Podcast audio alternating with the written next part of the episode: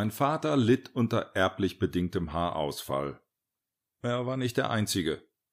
Weltweit sind etwa 80 Prozent aller Männer davon betroffen. Bei meinem Vater ging es offenbar schon in seinen Zwanzigern mit der Bildung von Geheimratsecken los. Mittlerweile verschollene Fotos legten Zeugnis davon ab. Dann sprach Gott, es werde lichter.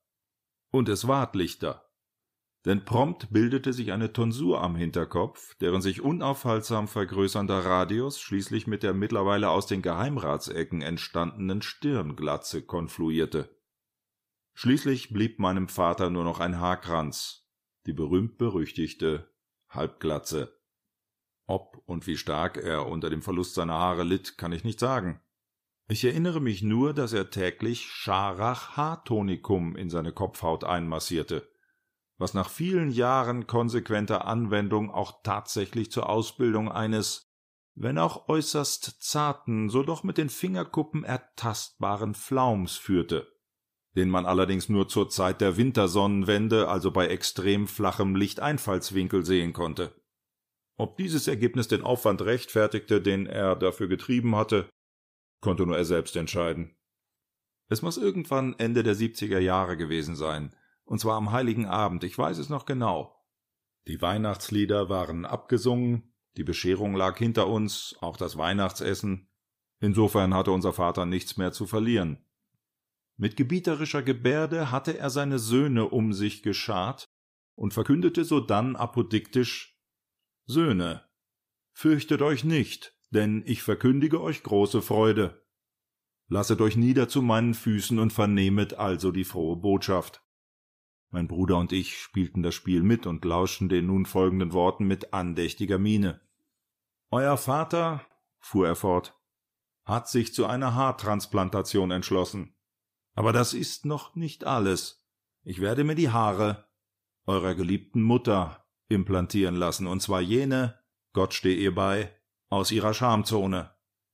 Möge denn nun also zusammenwachsen, was zusammengehört als für alle Welt sichtbares Zeichen unserer Verbundenheit. Dann wies er mit seiner Rechten in Richtung unserer Mutter, die während dieser Verkündigung ungerührt auf dem Sofa gesessen und die neue Westfälische gelesen hatte, wozu sie aufgrund der Weihnachtsvorbereitungen seit Tagen nicht mehr gekommen war. Dann schloss er mit den Worten Denn ich bin der Herr, und was der Herr tut, das ist wohlgetan. Es ist gerecht sein Wille. Amen worauf mein Bruder und ich synchron mit Amen antworteten. Doch das Vorhaben unseres Vaters war unserer Mutter offenbar ebenso neu wie uns. Jedenfalls schien ihr Gesichtsausdruck das anzudeuten.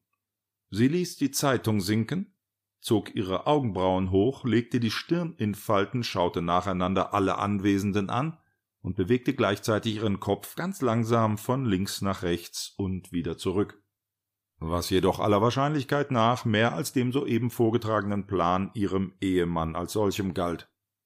Na ja, sie kannte ihn ja schon ein paar Jahre und wusste die Verlautbarung des Unverbesserlichen, Heiligabend hin oder her, routiniert einzuordnen, höchstwahrscheinlich in die Kategorie Unsinn. Haare im Intimbereich, das sei nebenbei für die Jüngeren erläutert, ließ man in diesen vorsintflutlichen Zeiten, von denen ich hier berichte, in deutschen Intimzonen übrigens noch zwanglos sprießen. Wer heutzutage im Schambereich unrasiert ist, wird ja umgehend in den nächstgelegenen Zoo eingewiesen, ins Affenhaus.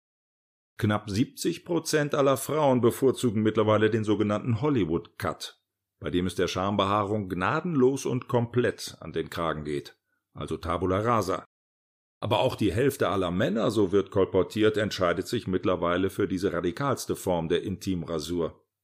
Ich übrigens nicht. Ich denke mir, dass die Natur sich schon was dabei gedacht haben wird, gerade in dieser Region bei Männlein und Weiblein Rudimente unserer ehemaligen Ganzkörperbehaarung beizubehalten. Schutz vor Keimen, Schweißfänger, Pheromonfächer, Stoßdämpfer und so weiter. Aber heutzutage sind untenrum alle blank geputzt. Immer nach dem Motto Natur Pfui Teufel.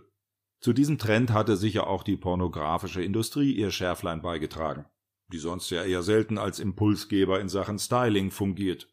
Moderne Zeiten eben. Obwohl man natürlich sagen muss, dass die Menschen schon seit Jahrtausenden gegen die Wucherungen der Haarpracht in Genitalnähe ankämpften.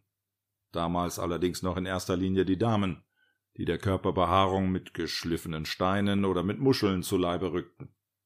Ägypterinnen, Griechinnen, Römerinnen, alle taten es.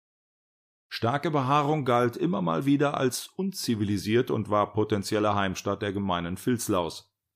Imperien expandierten, Imperien gingen unter, Schamhaare kamen, Schamhaare gingen. Auch im Frankreich des 18. Jahrhunderts war Intimbehaarung verpönt, während es im Nationalsozialismus dem Ideal der deutschen Frau entsprach, dem Wildwuchs freien Lauf zu lassen und einen vollkommen naturbelassenen Busch zu tragen, wie ja auch unter den Achseln. Zwischen Dschungel und Wüste sind der Rasierklingen-Kreativität mittlerweile keine Grenzen mehr gesetzt. Ob Bermuda-Dreieck, Charlie Chaplin, Shampoos Glas, Kronjuwel, Eye of the Tiger, Landebahn, Irokese, Blitz oder Drei-Tage-Stoppeln, um nur einige Varianten zu nennen. Alles ist möglich. Natürlich hatte sich unser Vater zur Feier des Heiligen Abend einen Spaß erlaubt. Aber ich weiß noch, dass ich dachte, so ein partnerschaftlicher Haartransfer von Süd nach Nord, wäre das nicht ein Zeichen wahrer Liebe? Ich meine, dann stehst du morgens auf, gehst ins Badezimmer, schaust in den Spiegel und hast den dichten Biberpelz deiner Frau auf der Platte? Mehr Nähe geht nicht. Aber noch halb verschlafen denkst du dann wahrscheinlich erstmal, dass da ein weibliches Wesen mit entblößtem Unterleib auf deinem Kopf sitzt und kannst nur hoffen, dass es deine Frau ist. Oder du denkst, dass du gerade das Licht der Welt erblickst. Aber die Vorteile lägen auf der Hand. Radikale Senkung der Friseurkosten. Schamhaare werden ja nur selten länger als fünf Zentimeter. Und ästhetisch allemal besser als die Klappfrisur von Ernst Huberti. Auch in den folgenden Jahren ist es bei unserem Vater nie zu einer solchen Haartransplantation gekommen. Unsere Mutter hätte das ohnehin kategorisch abgelehnt. Das Immunsystem unseres Vaters übrigens auch. Es hätte die Schamhaarfollikel unserer Mutter als Fremdkörper erkannt und diese gnadenlos attackiert.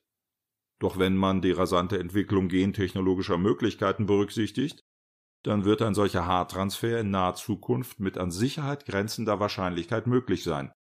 Dann kann man seine Liebe nicht nur dadurch für alle Welt sichtbar zum Ausdruck bringen, dass man sich, zum Beispiel als Mann, den Namen der Angebeteten, sagen wir Gerlinde, in Schnörkelschrift auf den Oberarm tätowieren lässt? Nein, dann eben auch durch Transplantation von Gerlindes Schamhaaren auf die eigene Halbglatze.